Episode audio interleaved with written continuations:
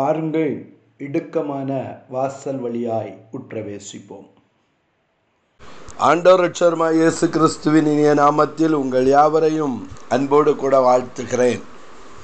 தொடர்ந்து உன்னத பாட்டின் புஸ்தகம் ரெண்டாவது அதிகாரம் எட்டாவது வசனத்தை தியானித்து கொண்டிருக்கிறோம். இது என் நேசருடைய சத்தம். ஹல்லேலூயா.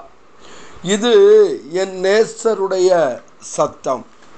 என் நேசர் மலைகளின் மேல் குதித்தும் மேடுகளின் மேல் துள்ளியும் வருகிறார்.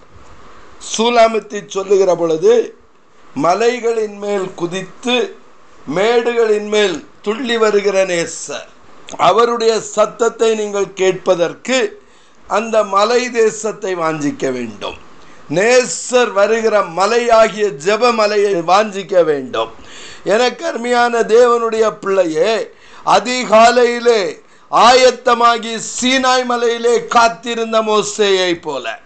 அதிகாலையிலே கர்த்தருடைய வார்த்தையை பெற்றுக்கொள்ளும்படியாய் அக்கினிமயமானவர் அக்கினியாய் இறங்கி வருகிற பொழுது ஜனங்கள் அக்னியிலே மடிந்து போகாதபடிக்கு ஜனங்களுக்கும் கர்த்தருக்கும் நடுவாக நின்று பரிந்து பேசி கர்த்தருடைய பிரமாணங்களையும் கட்டளைகளையும் வாங்கி கொடுத்த மோசேயை போல நீங்கள் அந்த சீனாய் மலையை ஜபமாகிய மலையை வாஞ்சிக்க வேண்டும். ஹலேலூயா அந்த மலையிலே ஏறி நீங்க என்ன செய்யணும்? கர்த்தருடைய வார்த்தைகளையும் கர்த்தருடைய பிரமாணங்களையும் நீங்கள் பெற்றுக்கொள்ள வேண்டும். ஹலேலூயா எனக்கு அருமையான தேவனுடைய பிள்ளையே திருப்பிக் கொள்ளுங்கள். யோசுவாவின் புஸ்தகம். பதினான்காவது அதிகாரம் பதினொன்றாவது வசனத்தை வாசிக்க கேட்போம். காலேப் என்கிற ஒரு மனிதன் காலேப் கர்த்தரை உத்தமமாய் பின்பற்றினான். ஹலேலுயா கர்த்தரை உத்தமமாய் பின்பற்றினதில் ஒருவன் காலேப். ஹலேலுயா ஹலேலுயா எப்ரேயின் குமாரனாகிய காலேப். என்னை உத்தமமாய் பின்பற்றினான் என்று வேதம் சொல்லுகிறது. கர்த்தரே காலேப்பை பார்த்து சொல்லுகிறார் என் தாசனாகிய காலேப்பே எப்ரேயின் குமாரனாகிய காலேப்பே நீ என்னை உத்தமமாய் பின்பற்றினாய். ஹலேலூயா வேதம் சொல்லுகிறது காலேப்பிற்குள் வேறு ஆவி இருந்தது.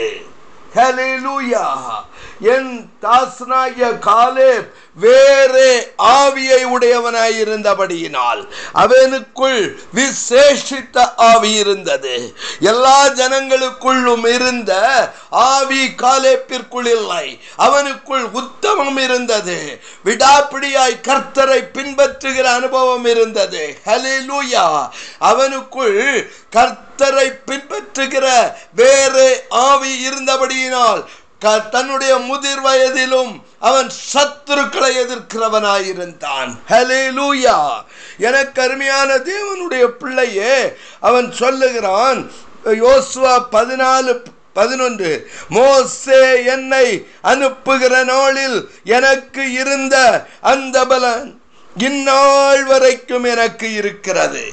ஹலே லூயா ஹலே லூயா அநேகர் சொல்லுகிறார்கள் நாங்கள் ஆரம்ப நாளிலே செய்த ஜபம் இப்பொழுது எங்களால் செய்ய முடியவில்லை. ஆரம்ப நாளிலே நாங்கள் முழங்காலிலே நின்று மணிக்கூர் கணக்காய் நாள் கணக்காய் ஜபித்தது உண்டு. ஆனால் இன்று எங்களால் முடியவில்லை. ஹலேலூயா எனக்கு அருமையான தேவனுடைய பிள்ளையே உனக்குள்ளே வேறே ஆவி இருக்குமானால் நீ உத்தமமாய் கர்த்தரை பின்பற்றுவாயானால் ஹலேலூயா மோசே என்னை அனுப்புகிற நாளில் எந்த பலன் இருந்ததோ அந்த பலன் இந்நாள் வரைக்கும் எனக்குள் இருக்கிறது என்று நீ சாட்சி சொல்லுவாய். உன்னால் ஆரம்பத்தில் எப்படி ஜபிக்க முடிந்ததோ அப்படி உன்னால் ஜபிக்க முடியும். ஏனென்றால் நீதிமானுடைய வாழ்க்கை குறித்து சொல்லுகிற பொழுது நடு பகல் வரை. பிரகாசிக்கிற சூரிய வெளிச்சம். ஹலிலூயா எனக்கு அருமையான தேவனுடைய பிள்ளையே பனிரெண்டு மணி உச்சி வெயிலிலே எவ்வளவு பிரகாசம் மேக்சிமம் ஹalleluya. அதே போலதான் கர்த்தர் உன்னை அழைத்த நாளில் என்ன பலன் இருந்ததோ அது கூடி கூடி கூடி கூடி உன்னுடைய வயதான காலத்திலும் உன்னுடைய முதிர்ச்சியான காலத்திலும் அந்த பலன் உனக்குள்ளே இருக்க வேண்டும். அது வளர்கிறதா இருக்க வேண்டும். அது அப்படியானால் உனக்குள்ளே வேறே ஆவி இருக்க வேண்டும். விசேஷித்தாவி இருக்க வேண்டும். எல்லாருக்குள்ளும் இருக்கிற ஆவி உனக்குள்ளே இருக்குமானால் உன்னுடைய பலன் கர்த்தருக்குள் உன்னுடைய பலன் ஹலேலூயா குறைந்து போகும். உனக்குள்ளே வேறே ஆவி உடையவனாய் இருக்க வேண்டும். ஹலேலூயா கர்த்தருக்குள் மனமகிழ்ச்சியாய் இருப்பதே எங்களுடைய பலன்.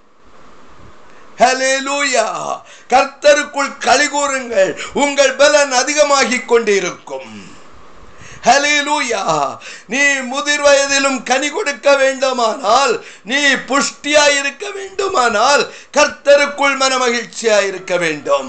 கர்த்தர் உனக்குள்ள வேறு ஆவியை கட்டளையிடுவார். அப்பொழுது நீ அழைக்கப்பட்ட நாளிலிருந்து இந்நாள் வரைக்கும் உன்னுடைய பலன் குன்றி போகாது. ஹலேலூயா எனக்கு அருமையான தேவனுடைய பிள்ளையே அந்த காலே சொல்லுகிறார் யுத்தத்திற்கு போக்கும் வரத்துமாய் இருக்கிறதற்கு அப்போது எனக்கு இருந்த பலன் இப்போது எனக்கு இருக்கிறது. முழங்காலிலே நின்று ஜபமாகிய மலையிலே ஏறி சத்ருவை வீழ்த்துவதற்கு. சத்ருவோடு போராடுவதற்கு. ஹலிலூயா எனக்கு அருமையான தேவனுடைய பிள்ளையே உங்களுடைய போராட்டம் மனிதனோடு கூட இல்லை. உங்களுடைய யுத்த களம் உலக மனிதனோடு கூட இல்லை. சத்ருவாகிய பிசாசோடு கூட நீ யுத்தம் பண்ண வேண்டியவன். நீ யுத்தத்திற்கு போக்கும் வரத்துமாய் இருப்பதற்கு ஆதியிலே இருந்த பலன் இப்பொழுதும் உனக்குள்ளே பல மடங்கு பெருகி இருக்க வேண்டும். ஆகவேதான் காலேப் சொல்லுகிறார் அப்போது எனக்கு இருந்த பலன் இப்போது எனக்கும் இருக்கிறது. பொல்லாத சத்ருவை வீழ்த்துவதற்கு உங்களுக்குள்ளே கர்த்தர் அந்த பலனை வைத்திருக்கிறார். ஏனென்றால் உனக்குள்ளே இருக்கிறவர் விசேஷித்தாவியானவர் வேறு ஆவி உனக்குள்ளே இருக்கிறது. யோசேப்புக்குள் விசேஷித்தாவி இருந்தது. தானியலுக்குள் விசேஷித்தாவி இருந்தது. காலேப்பிற்குள் வேறே ஆவி இருந்தது. ஆகவே நீ யுத்தம் பண்ணுவதற்கு சத்ருவோடு கூட போராடுவதற்கு ஹலிலூயா எப்போதும் உன்னுடைய பலன் அதிகரித்து கொண்டே இருக்கிறது. ஹலிலூயா ஆகையால் கர்த்தர் அந்நாளிலே சொன்ன அந்த மலைநாட்டை எனக்கு தாரும். ஹலேலூயா கொஞ்சம் கரங்களை தூக்கி சொல்லுங்க. எனக்கு வயசாயிட்டுன்னு நினைக்காதுங்க. நான் எண்பது வயது எண்பத்தி ரெண்டு வயதுன்னு சொல்லாதுங்க. ஹலிலூயா எனக்கு அருமையான தேவனுடைய பிள்ளையே அந்நாளிலே கர்த்தர் எனக்கு சொன்ன இந்த மலை நாட்டை எனக்கு தர வேண்டும். இந்த ஜபமாகிய தேசத்தை எனக்கு தர வேண்டும். ஜபமலையை எனக்கு தர வேண்டும். ஹலேலூயா நான் என்ன பண்ணுவேன்? அந்த மலை தேசத்தை சுதந்திரிப்பதற்கு அந்த மலையிலே ஏறி ஜபிப்பதற்கு அந்த மலையை சொந்தமாக்குவதற்கு அந்நாளிலே இருந்த பலன் இப்பொழுது எனக்கு இருக்கிறது. அன்றைக்கு நான் ஐந்து மணி நேரம் ஜபித்தேனானால் இன்றைக்கு பத்து மணி நேரம் ஜபிப்பதற்கு எனக்கு பலன் இருக்கிறது. ஆகவே ஜபமாகிய மலையிலே ஏறி தேசத்தை சுதந்திரிப்பதற்கு எனக்கு மலை தேசம் வேண்டும் என்று சொல்லி கேளுங்க. யோசுவா என்னுடைய பலன் குன்றி போயிட்டு என்று நீ நினைக்க வேண்டாம். ஹalleluya என்னுடைய பலன் அன்றைய விட இன்றைக்கு பலத்திருக்கிறது. ஹalleluya நான் குன்றி போகவில்லை. நான் தளர்ந்து போகவில்லை. ஹalleluya எனக்கு அருமையான தேவனுடைய பிள்ளையே.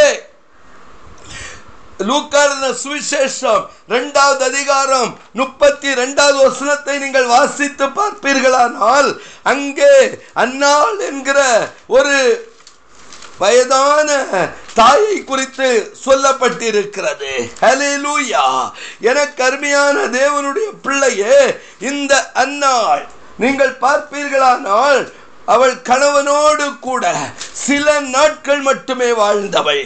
ஹalleluya எனக்கு அருமையான தேவனுடைய பிள்ளையே அவள் இயேசுவை பார்க்கும்படியாய் மேசியாவை பார்க்கும்படியாய் விரும்பினாள். லூயா எனக்கு அருமையான தேவனுடைய பிள்ளையே அந்த அன்னாள் என்கிற தீர்க்க தரிசினி இயேசு கிறிஸ்துவை பார்க்கும்படியாய் கடந்து வருகிறாள் என் வேதம் சொல்லுகிறது ஏறக்குறைய எண்பத்தி நாலு வயதுள்ள அந்த விதவை தேவாலயத்தை விட்டு நீங்காமல் இரவும் பகலும் உபவாசித்து ஜபம் பண்ணி ஆராதனை செய்து கொண்டிருந்தாள். எனக்கு அருமையான தேவனுடைய பிள்ளையே என் வேதம் அவளை தீர்க்கத்தரிசி என்று சொல்லுகிறது. அவள் விவாகமானது முதல் ஏழு வருஷம் மட்டுமே புருஷனோடு வாழ்ந்தவள். அதிக வயது சென்றவை எண்பத்தி நான்கு வயதுடையவை அவள் உபவாசித்தாள் அவள் ஆராதித்தாள் அவள் ஜெபம் பண்ணினாள். அவளும் அந்நேரத்தில் வந்து கர்த்தரை புகழ்ந்து எருஸ்லேமிலே மீட்புண்டாக காத்திருந்த யாவருக்கும் அவரை குறித்து பேசினாள். எண்பத்தி நான்கு வயது என்று நினைக்காதிருங்கள். விதவை என்று நினைக்காதிருங்கள். கன்னி பிராயத்திலே கணவனை இழந்தவள் என்று பலன் குஞ்சி போனவள் என்று சொல்லாதிருங்கள். எருஸ்லேமிலே மீட்புண்டாகும்படியாய் இயேசு கிறிஸ்துவை புகழ்ந்து எல்லாருக்கும் அவரை குறித்து பிரசங்கித்தாய். எனக்கு அருமையான தேவனுடைய பிள்ளையே காலேப்புக்குள் வேறாவி இருந்தபடியினால் அவன் எபிரோனை வாஞ்சித்தான் மலை தேசத்தை வாஞ்சித்தான் ஏனோக்கியர்களை வீழ்த்தினான் சத்துருவை வீழ்த்தினான் ஜபமாகிய யுத்த களத்திலே நின்று மலை தேசத்தை வாஞ்சித்து சத்ருவை வீழ்த்தினான். என்னேச மலைகளின் மேல் குதித்தும் மேடுகளின் மேல் துள்ளியும் வருகிறபடியினால் எனக்கு அந்த மலை தேசத்தை தாரும் என்று சொல்லி கேளுங்க. நான் பலன் குன்றி போனவன் அல்ல. எனக்குள்ளே புதிய பலன் உண்டு. எனக்குள்ளே புதிய வல்லமை உண்டு. என்னால் முடியும். இயேசுவின் நாமத்தில் பிதாவே. ஆமேன். ஆமேன்.